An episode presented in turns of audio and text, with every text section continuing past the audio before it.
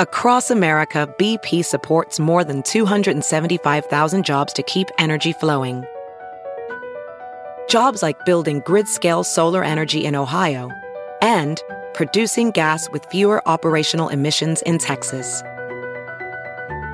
It's and, not or. See what doing both means for energy nationwide at bp.com slash investing in America.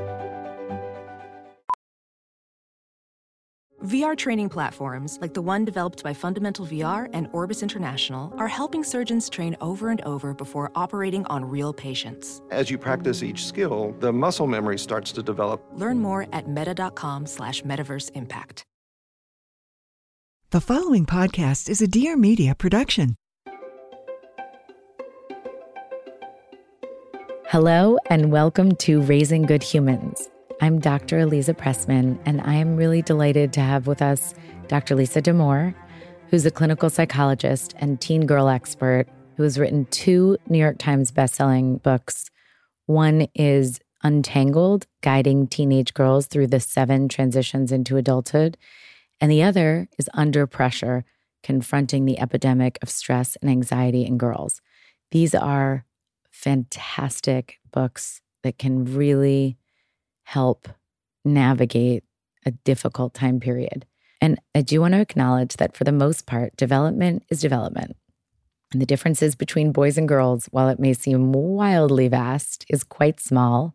So I can imagine some of you wondering why I keep having separate episodes based on boys or girls. And I will have another few of those actually coming up. And it's because there is really great research out there, and there are some great practitioners who have really focused on some of the nuanced differences. And I think whether you're raising a boy or a girl or a gender non binary kid, you can get a lot out of these episodes because our kids are not being raised in a vacuum and they do need to understand each other, and we need to understand them. So I encourage listeners who didn't think they wanted to hear about teen girls to consider that even if you don't have one, your child will definitely have many teenage girls to interact with. And so knowing how to guide them will serve all of you. And also because so much of this is applicable to all teens, not just girls. In fact, this episode is talking a lot about some of the transitions to adulthood that you may notice as early as fifth grade, where kids are kind of pulling back a bit or separating from the family unit and perhaps starting to um, eye roll or say something rude, kind of know everything. So, we're going to talk about the healthy version and the, the maladaptive versions of parting with childhood, the healthy and unhealthy versions of staying connected.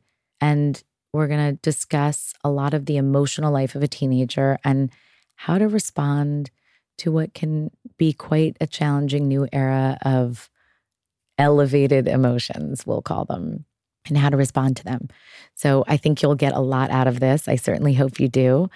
And what I think is most helpful is truly how normalizing this conversation is. And what I love about Lisa's books, it really does normalize what can feel like a very abnormal interaction where parents can tend to get a little bit uncomfortable with how out of control it all feels. So I hope you enjoy this episode. You know, for, for me, I think parents realize they have a teenager on their hands when she doesn't want to be treated like a little girl anymore, doesn't want to be called her little girl name, doesn't want to tell them all the same things, you know, that she used to. And by name, I mean nickname. You know, often we have sort of, you know, honey bun or, you know, fuzzy duck or something like that. And girls will go from being completely okay to that to bristling at that, especially in front of, you know, their friends. And often the real sign to a parent that things have shifted is that girls will close their bedroom doors, that they will go in their rooms and close their door for a really long time. And, and I think almost invariably to do exactly what they used to do with the door wide open. And, and this, for parents, I think comes as a real shock because it's often very much an overnight phenomenon. And they usually don't see it coming. And part of why they don't usually see it coming, I've come to appreciate, is that I think it happens a lot earlier than parents are expecting. I think parents feel like, okay, teenager 13, I've got till she's 13. Right. But that's actually not what we psychologists believe. We've always understood that adolescence begins at 11. And it's really quite a bit more typical that it's around ages 10 or 11, fifth or sixth grade, where girls suddenly push away things that they see as babyish or childlike, including what used to be the same intimate relationship they had with their parents in the past, which is not to say there's not a lot of intimacy left and to come, but parents detect a very distinct shift, I think, around this time. And I want to get back to what you just said about this adolescent thing. You know, good luck with your girls, and it's so negative. Um, and I like how you frame it in a totally different way. That that was actually a big part of why I felt I wanted to write Untangled. Is that um, it's so easy for people to adopt a kind of um, unkind stance towards teenage girls. You know, they're very easy target, and and I think some of it maybe because this rejection feels personal, which it's not. Um, who knows what really drives the negativity? But my aim in writing Untangled was to take all of the stuff that teenage girls do, which is not easy stuff, right? I mean, I don't sugarcoat um, the complexity of this, and to help parents have a way to understand it from their daughter's developmental perspective. And what I say to parents often is look, adolescence is not something your daughter is doing to you, hmm. it is a series of developmental achievements she needs to make. And you get caught up in this, you get pulled into this. You may not always enjoy this, but it's actually much more about her advancing development than it is about her trying to hurt or reject you.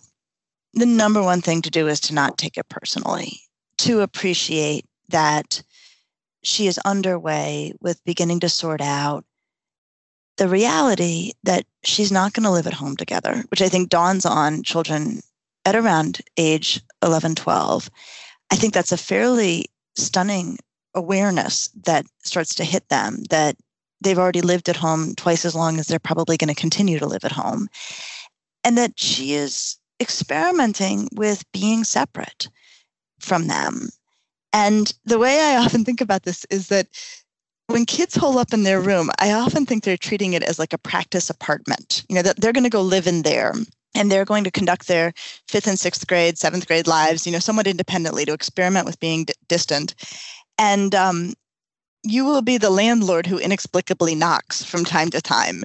And and I think that's what's so funny about this moment developmentally and, and i've lived it as a mom too you know where your child she's been in there for hours and you knock on the door and there's this long pause. And then she goes, Yeah. then you say, uh, Can I come in? And then there's another long pause and she's like, uh, okay. And it's such a funny shift in the in the relationship.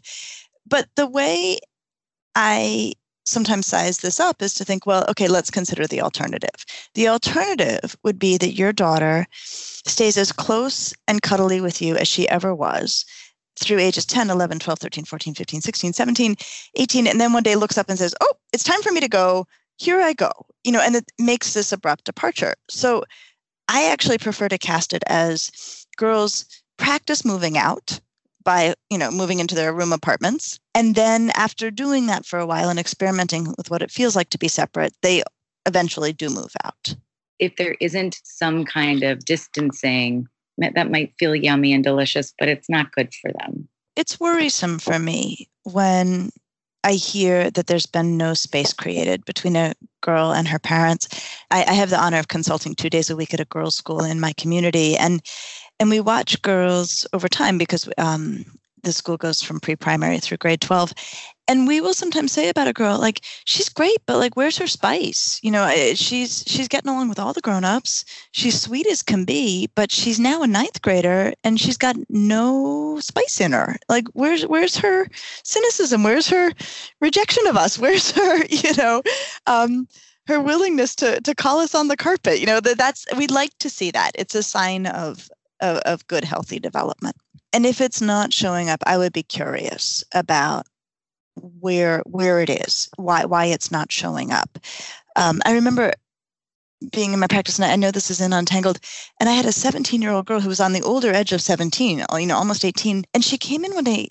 I was I was evaluating her, I was getting to know her, and she said, "I tell my mom everything," and she was offering it as though I would think that was a good sign, and I said, "You do?" you know and, and i just i was surprised by that so we want to see growth and the reason we want to see it is that they need to actually strengthen their ties to everyone else and part of what that involves is loosening their ties at home we know we're going to get pushback which is separate from we also know we have to have boundaries mm-hmm. and i love your boundaries metaphor so i think i'm looking for that is it the swimming pool metaphor you're thinking about? I am. And I don't know if this is the right time for it, but it yeah. my favorite. Yeah. Well, and it, it's very much at the heart of the parting with childhood and understanding that. So, so the metaphor is this your daughter is in this metaphor, she's the swimmer, the water is the world, and you are the pool. You, the parent, are the pool that holds the whole thing together. And your daughter, like all swimmers, just wants to be out in the water. She wants to be out playing. She wants to be where the other swimmers are. She wants to be gaining strength. She wants to be having fun. And what this feels like and looks like in family life is that she is completely absorbed in her universe and may or may not even acknowledge you or speak to you very much, you know, for days at a time. And then what happens is that something goes wrong. She becomes, you know, completely exhausted or she gets dunked or something, you know, goes wrong that causes her to feel overwhelmed. And what she does in those moments is she comes scrambling for the wall, and that's you to cling to the wall to catch her breath. And and I think that what this often looks like in family life is the parent who feels hurt and rejected and missing their child.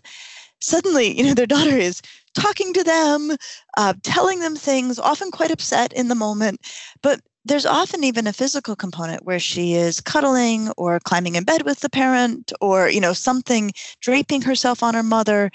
And though the girl is upset often the parent's experience is like yay! You know we're, we're together again. You're telling me things. And then so back to the girl i think what often happens for the girl is what often happens for kids at swim lessons where they're learning how to swim and they're like, oh, I'm drowning, I'm drowning, I'm drowning. And they get to the wall. And then a few minutes later, they're like, oh, never mind, I'm fine. Like, I'm mm. totally fine. And so I think that's what happens to the girl. She gets her breath back. And then she is like, oh my goodness, I am clinging to the wall like a baby. You know, this is really, you know, regressive and embarrassing for me.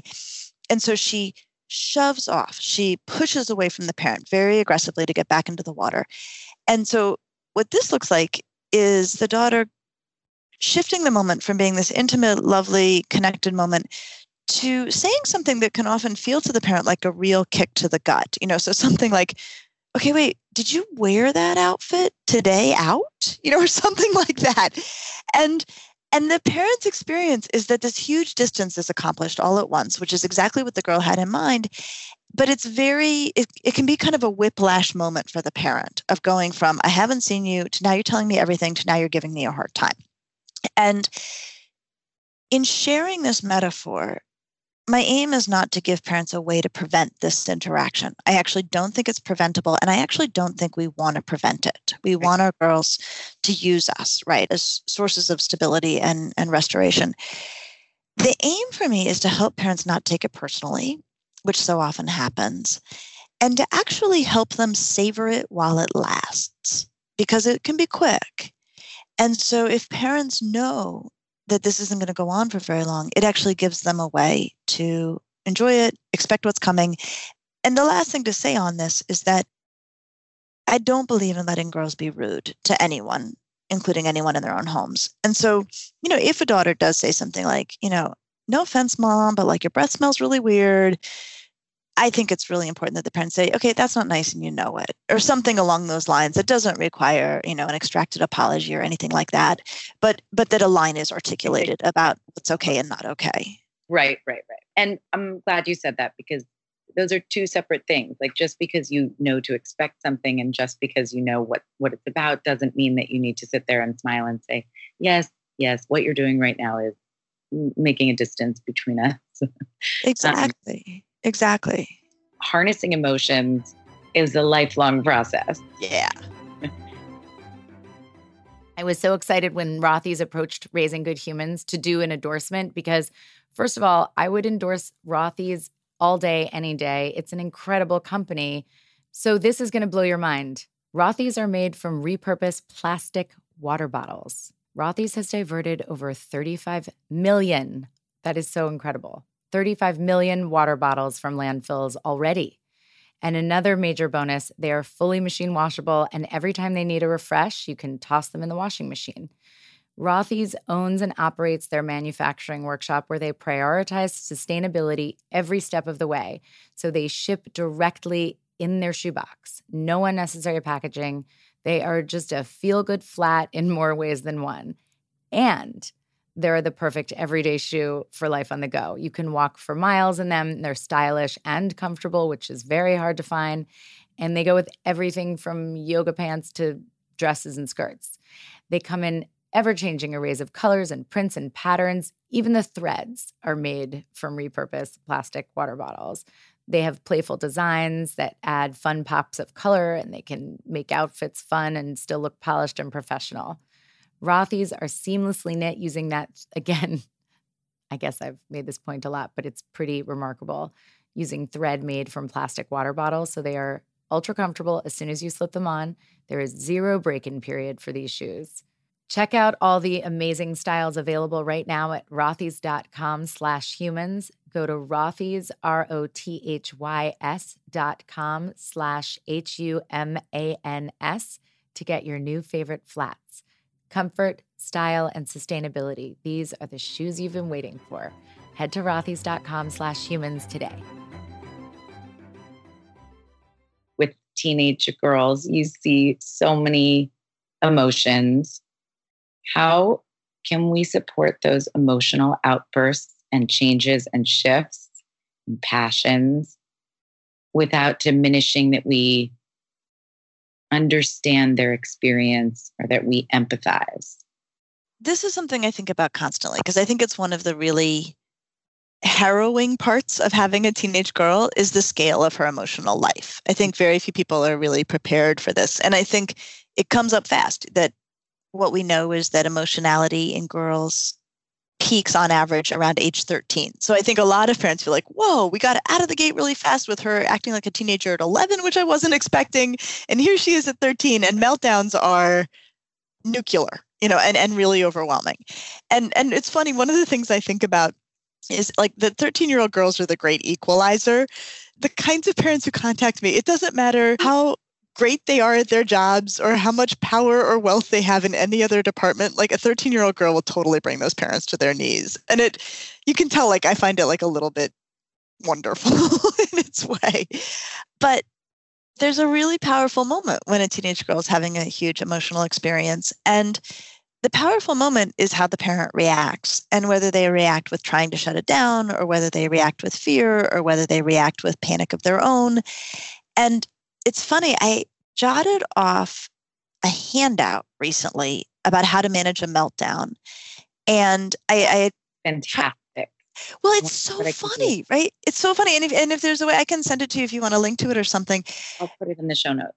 Yeah. And so I I had tried it out in a talk and I, I thought, oh yeah, there's something here. And it, it's like a nine step plan. And very rarely should you get past the first three steps. And the first step is listen without interrupting. And then the second step is, you know, empathize. Something, you know, just that stinks. Oh, I'm so sorry. And then, you know, the third step, I, you know, it kind of goes from there in this very, very um, systematic, tiny step way. Um, you know, I think this third step is, you know, validate distress. Like, well, you have a right to be upset. You know, something like that. And and every step of the way, giving what you've done a chance to work and and i think this is often how we blow it is that we jump to what is like the sixth step in this which is like trying to solve the problem. Right. And it doesn't matter if we're right and have a great solution.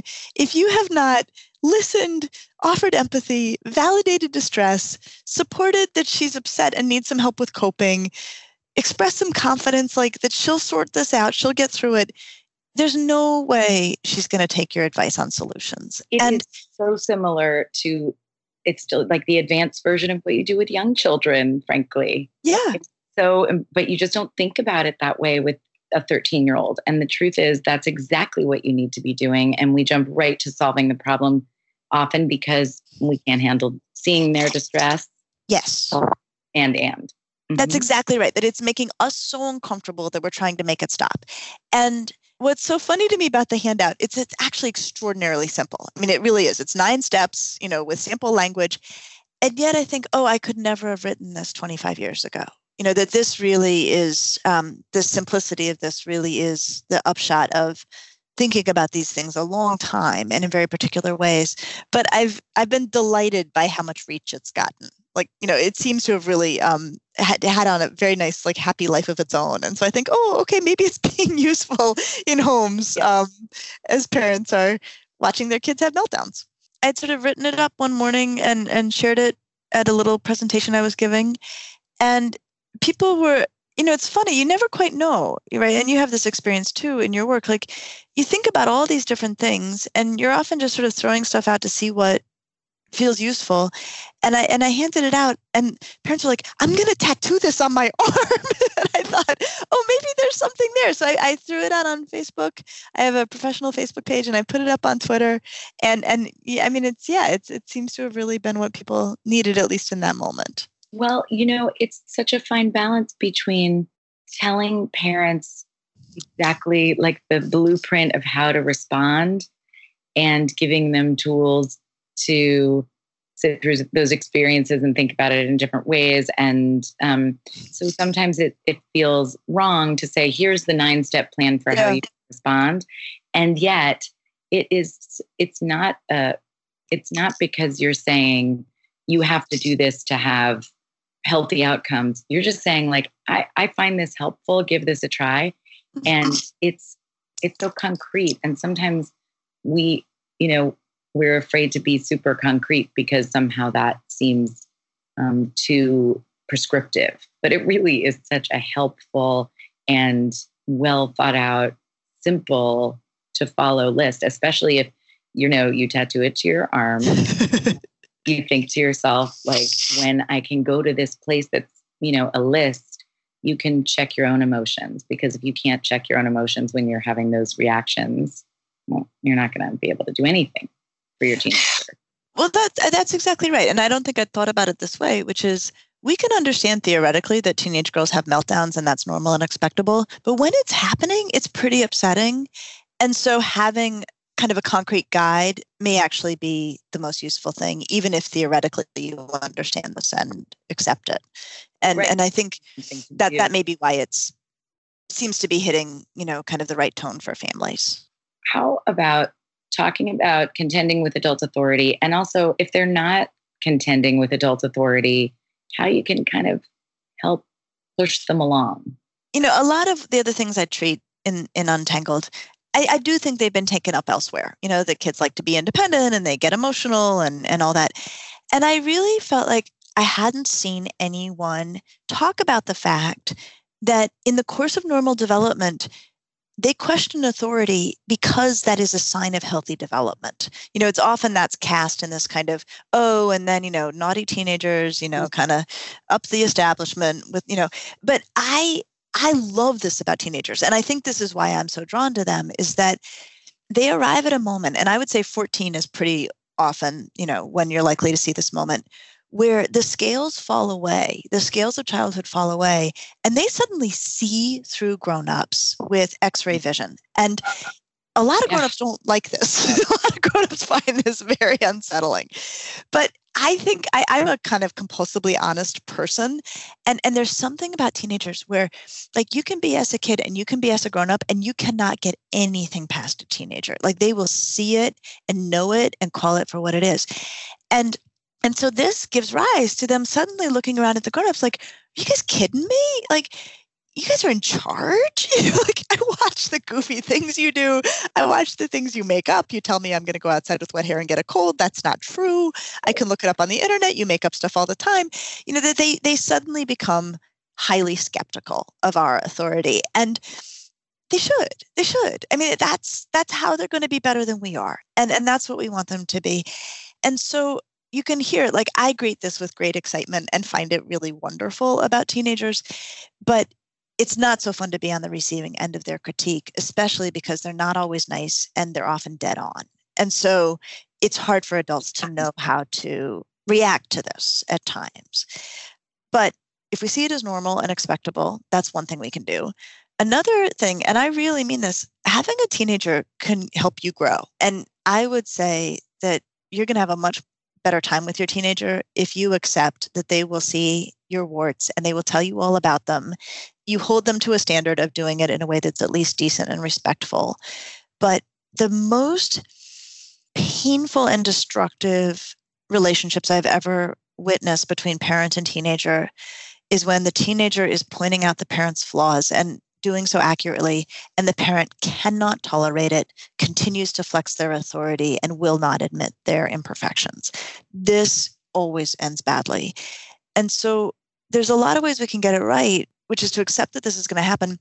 And then if it's not happening, I would wonder why, but I would also be open to the fact that it happens in a lot of different domains, you know, where teenagers will come home and talk at length about the shortcomings of their teachers or their coaches or you know someone else in authority.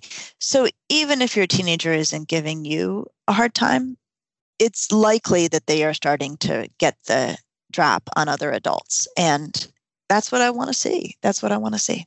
You know the, this contending with adult authority often does take the form of pushing boundaries and doing things that grown-ups don't want teenagers to do. And that's normal and expectable and we should see it but like you say, like that can also go to levels that could have really frightening, lasting consequences.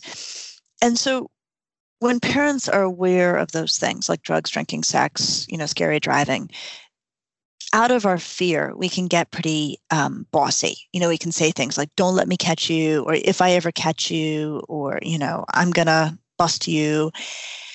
And, and hope that our threats will keep kids safe and I feel like it's a moment that is completely understandable in terms of where the parent's coming from, but probably sets things up in a way that's not as useful as it could be. Because the you know the reality is teenagers can pretty much do what they want. I mean they can get away with a lot of stuff. And so I always think it's better if we can cast it in terms of the teenager's responsibility to take very good care of themselves and the parent rooting for that. And mm-hmm. so I will say to girls, in any setting, you know, in classroom settings and when I get to work with them clinically, I'll say, look, do not worry about getting caught. Like the grown-ups are probably not going to catch you. Your job is to make sure you don't get hurt. And and that that's what the focus should be. You know, are you in situations where something could bad could happen to you? You need to be taking good care of yourself under those conditions. And that actually puts the power where it actually sits, which is with the child, and speaks to them as mature and self loving young people, which is what we want them to be. And it also positions the parent as an ally in the kid's safety. So, not a cop, but actually, uh, you know, someone who's there to help them along. And so, what I say to parents is to say to their, you know, adolescents, hey, you're going to this party on Friday night. You and I both know that that's a house where things can get a little dicey. What's the game plan? Like how are how do I have confidence that you are safe there? And having an honest conversation about what's happening. And the parent can say, I'm not sure you're going until you tell me a plan that I feel is a viable one for your safety. And, you know, the parent could say at the end of that, yeah, I'm not feeling it, like you're staying home. Or the parent could say, all right, you've thought it through you're not going to drink, you're going to go with kids, you're driving, you know, something like that. You've got your exit. And then the last thing the parent needs to say is if you get to the party and things get funky, call me. I'm coming to get you. And and that that in my experience is how we actually keep kids safe is that we do not set ourselves up as the the the person who's waiting to come down on them. And what's interesting is that parents can rightly feel, that, that they're endorsing this behavior if they acknowledge that teens get into situations that can be dicey. And and I feel like teenagers are smart. They know the parent can both say, I really don't want you drinking. I don't feel as safe. I worry that it compromises your judgment. And say, I'm well aware there's going to be drinking at this party. So how do we strategize so that you don't get caught up in it? That those those can live side by side. And if we're going to help teenagers be safe, we need to acknowledge the realities of what they must navigate. It's a typical conversation in the in the seventh, eighth grade household is when the clothing changes drastically.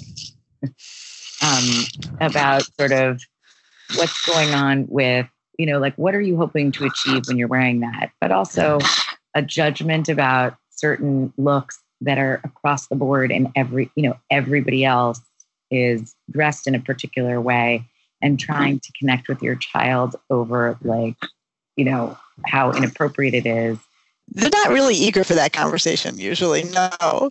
Um, okay, so here's this is such a wonderful universal difficulty in the homes of families raising, raising teenage daughters. And the thing that we have to try to focus on when our daughter comes into the kitchen wearing an outfit that makes us completely uncomfortable.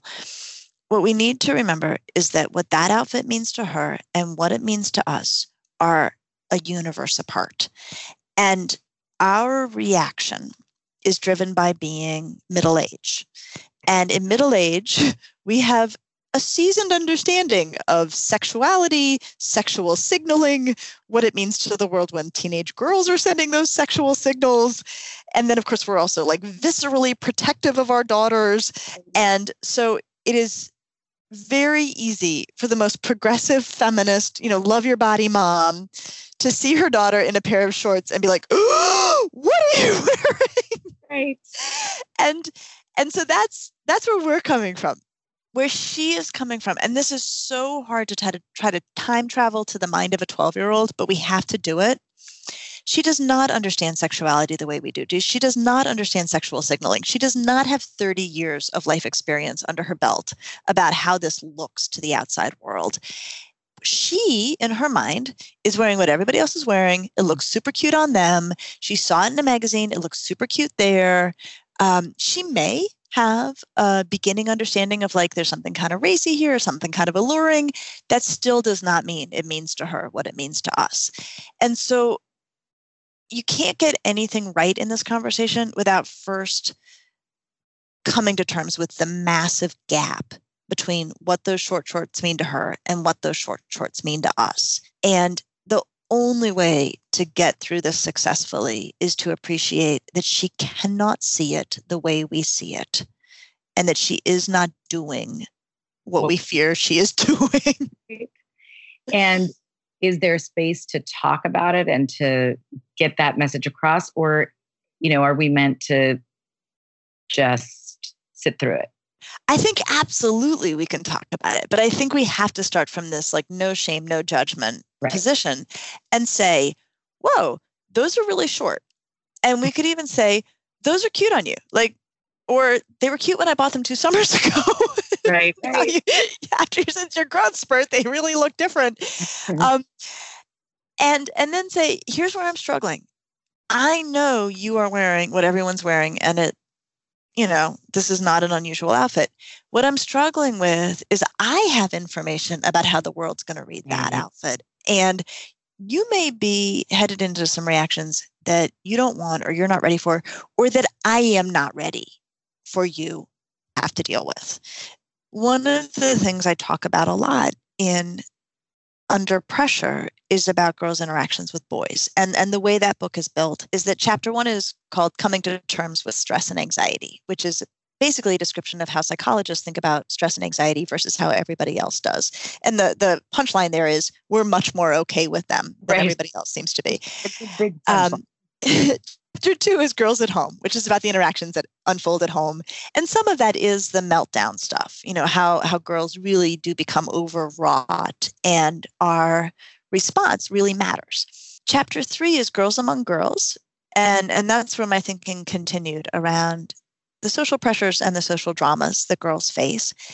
Then chapter four is Girls Among Boys. And, and that really gets into the strain that girls experience so often in their interactions with boys.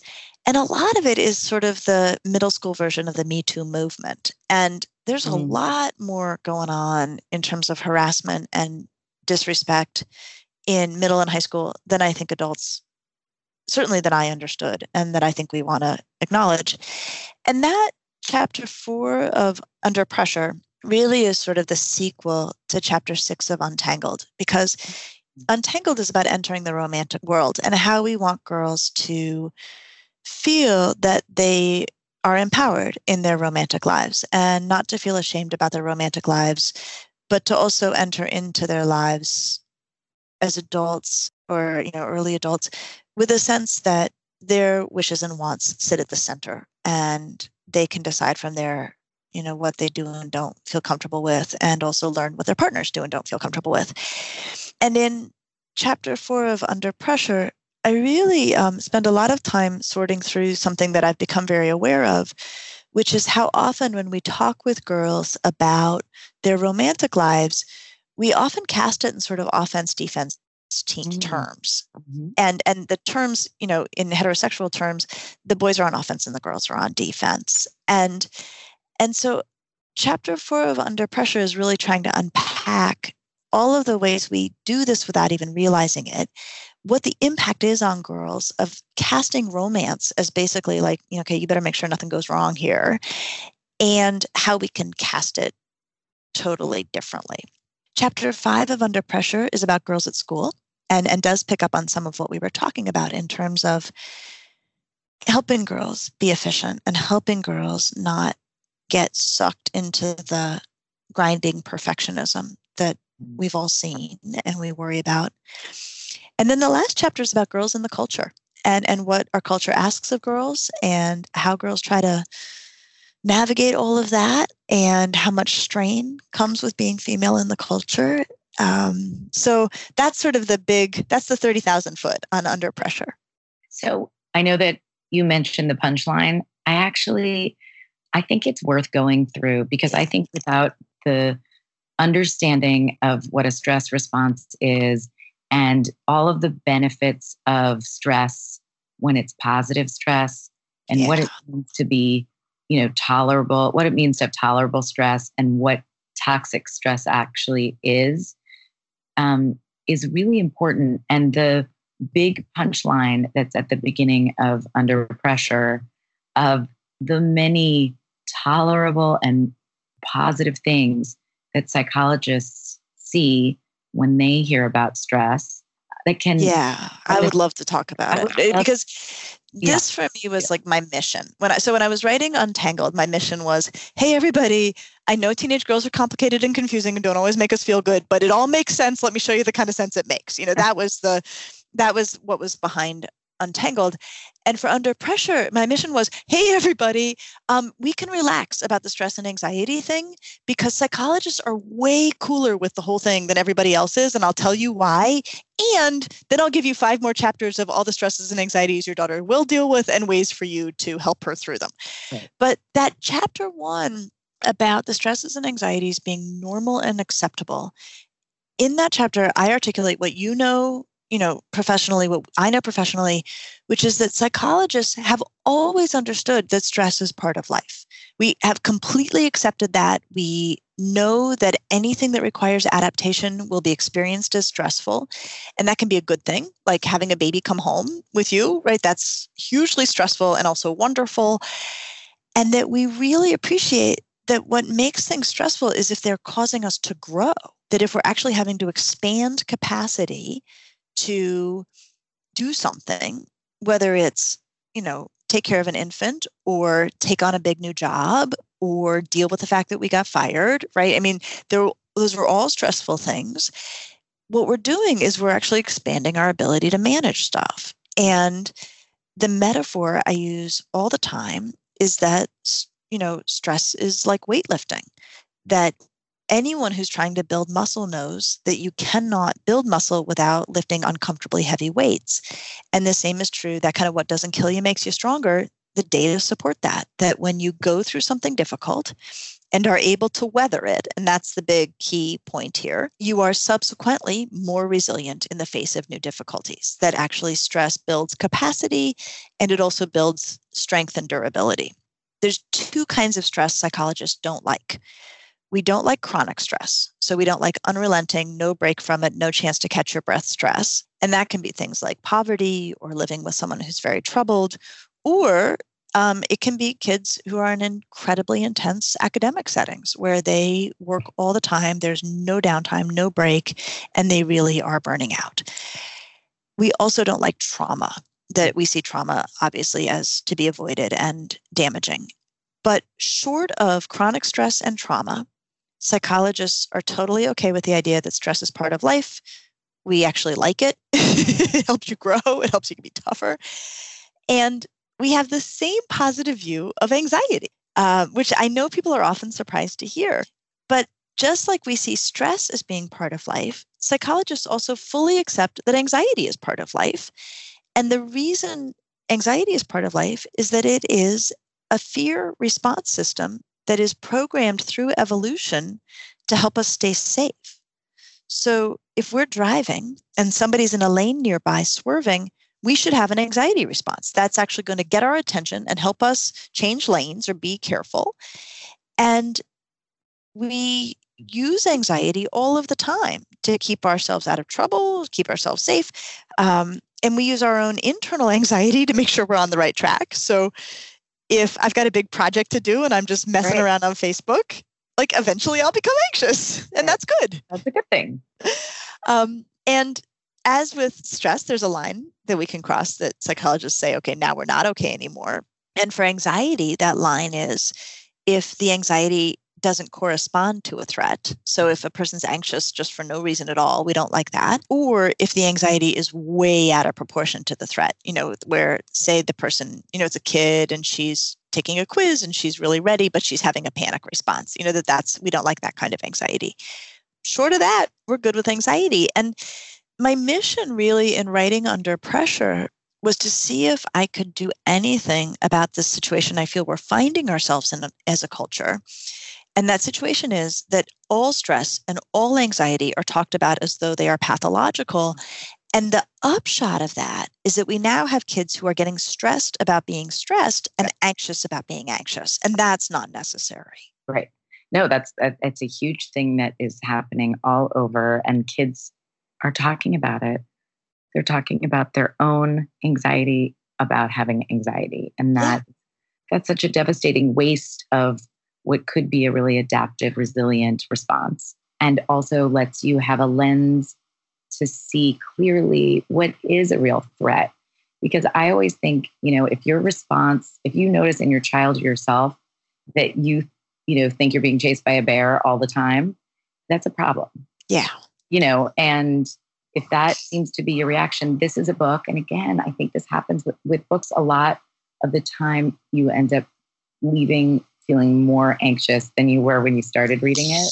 So I think this book does a beautiful job of of having, you know, a clear line between what is adaptive and what is maladaptive. Um, but I think you got that upshot in there that was pretty major.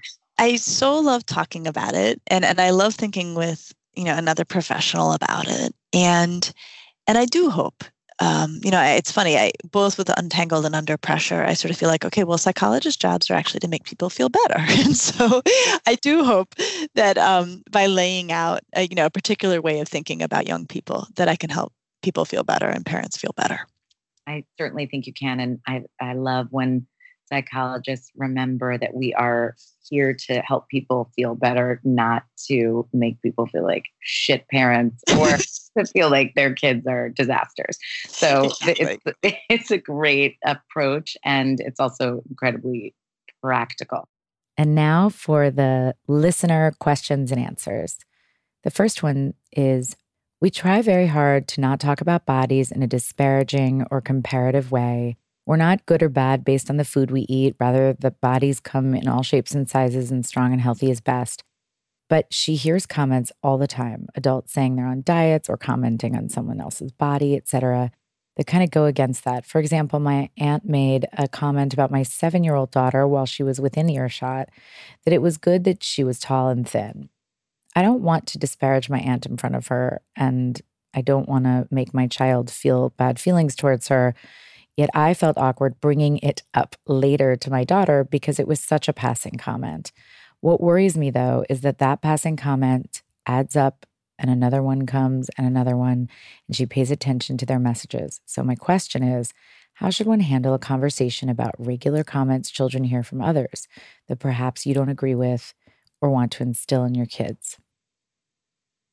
Well, that's a great question. And frankly, it is always and endlessly surprising to me that in 2019, with all that we know that people still make comments about their diets or people's bodies or commenting on bodies um, or commenting on their children's bodies because we know that that never ends well. And we have a whole culture to prove it. So kudos to you for being aware of it. And then I want to tell you that in general, if you think about other issues or other belief systems that you have, I'm sure you find that there are lots of people and ideas and feelings and thoughts that your child is exposed to that are inconsistent with yours. And so try to feel confident knowing that your values are going to have a huge impact on your child and how you really feel respond to her, how you really talk about and observe people's bodies or don't observe them because you are not commenting on them, for example, in an ideal world, will really matter because ultimately she will know that you do not value her because she's tall and thin, that that's not something that occurs to you. And so you can feel better thinking, you know, people might have different political beliefs and talk about them in front of her, but you have said it your values clearly. And so she's going to understand that those are important in your family. And as she gets older, of course, she's going to learn from her environment as well as from you. And like all things, she's going to develop her own sense of it. And we want that, even if it's not in agreement with how we feel.